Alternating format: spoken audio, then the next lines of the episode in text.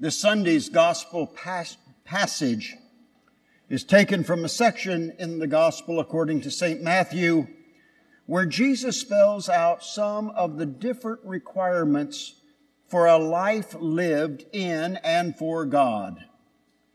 Including among the requirements is the call to love without measure, acquiring a childlike attitude, as well as a readiness to sacrifice all that we have for the kingdom of heaven, what is often called the impossible detachment, detachment from worldly things. And finally, the real meaning of status in God's eyes. The punchline in the gospel parable this Sunday is this Many that are first will be last, and the last will be first. What does this say about God's decisions when the Son of Man comes the, at the final judgment and at the dawn of the new world?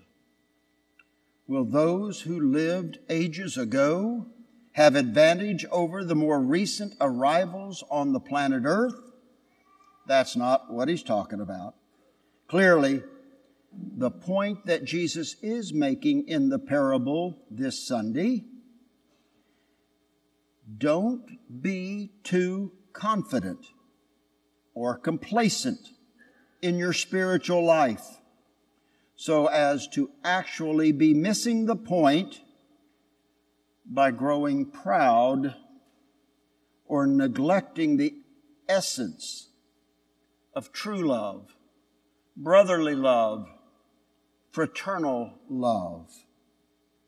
In God's eyes, there is no small person or great, no first or last, since all of us are equal before God's free and gracious love, given as a gift every moment of our existence.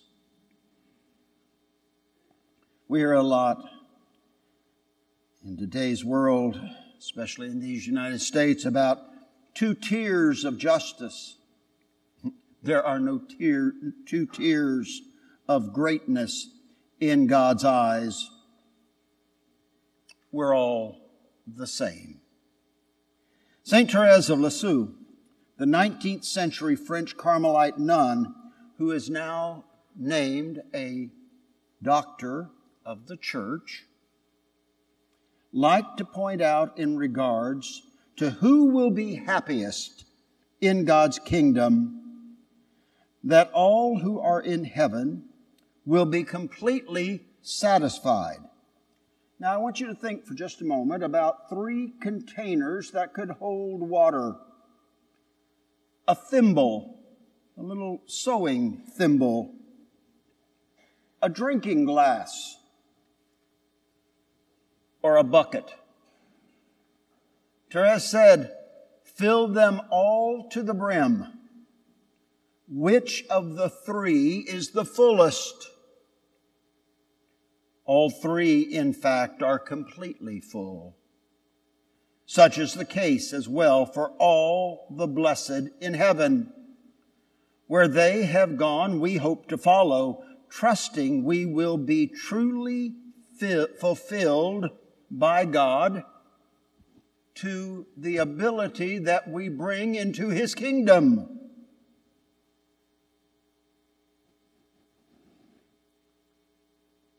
In Jesus' parable this Sunday, this Sunday of the vineyard owner, there is a reversal of payment made to the workers at the end of the day. Those who came last and worked very little are paid first and they are paid the exact same amount as those who labored all day. The sting in the story is not so much that the last workers were paid first, but something else. It is the landowner's words of self defense in the face of the criticism that he is receiving that's supposed to grab our attention. What might have shocked the first hearers of the parable, and maybe ourselves as well, is the apparent injustice and the lack of social impro- impropriety on the part of the landowner. That's not the point.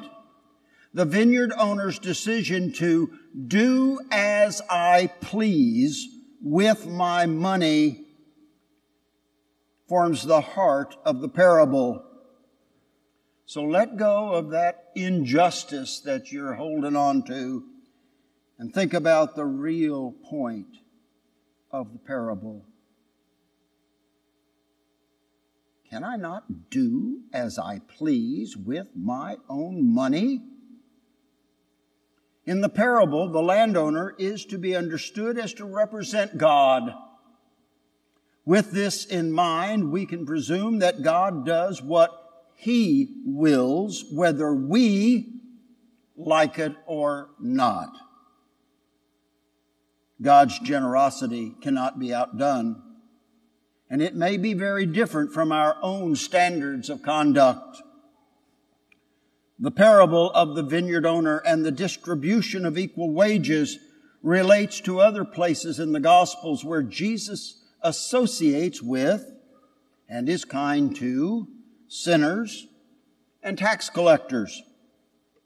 In fact, Jesus uses the parable of the vineyard owner in the face of the attacks from certain religious leaders of the time the parable emphasizes that the landowner is allowed to choose as he sees fit, giving to the last as he gave to the first, even if his generosity is resented by some. Jesus uses strong words for the vineyard owner being attacked. Are you envious because I am generous? Well, that's not exactly what Jesus said. The original Greek translation would read, Is your eye evil because I am good? Now, have you ever given somebody the side eye, the evil eye? That's what Jesus is saying. The vineyard owner says, Are you looking at me? Are you looking at me? Don't I have the right to do what I want with my own money? You know, that says it all. How often people, maybe ourselves as well, are not satisfied with how God works in the lives of others, or sometimes in our own lives. Today's parable is a good reminder of God's gracious generosity. No one is excluded, and all are welcome to receive it. In the face of divine goodness, narrow categories of how God should act, how God should act are set aside. Human prejudice, narrowness, selfishness are in sharp contrast to the way God acts. Nonetheless, we are challenged to mirror and express in our own lives the bountifulness of God and to live in freedom from prejudice as Jesus consistently preached and lived. This message is no less important today than it was when Jesus first articulated it. We are always free to resist or reject God's ways, like those folks who just said what the landowner had done was completely unfair. And we also have the right to close ourselves to His gifts, to ourselves, and to others. However, as the prophet Isaiah reminded his hearers in the first reading for this Sunday, And this reading is 700 years before Jesus. And Mario took notes closely. Isaiah writes, For my thoughts are not your thoughts, nor are your ways my ways, says the Lord.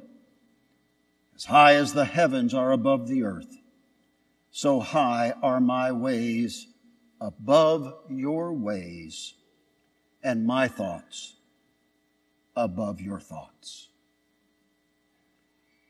Doesn't God have the right to do what he wants to do with the grace that he offers to all?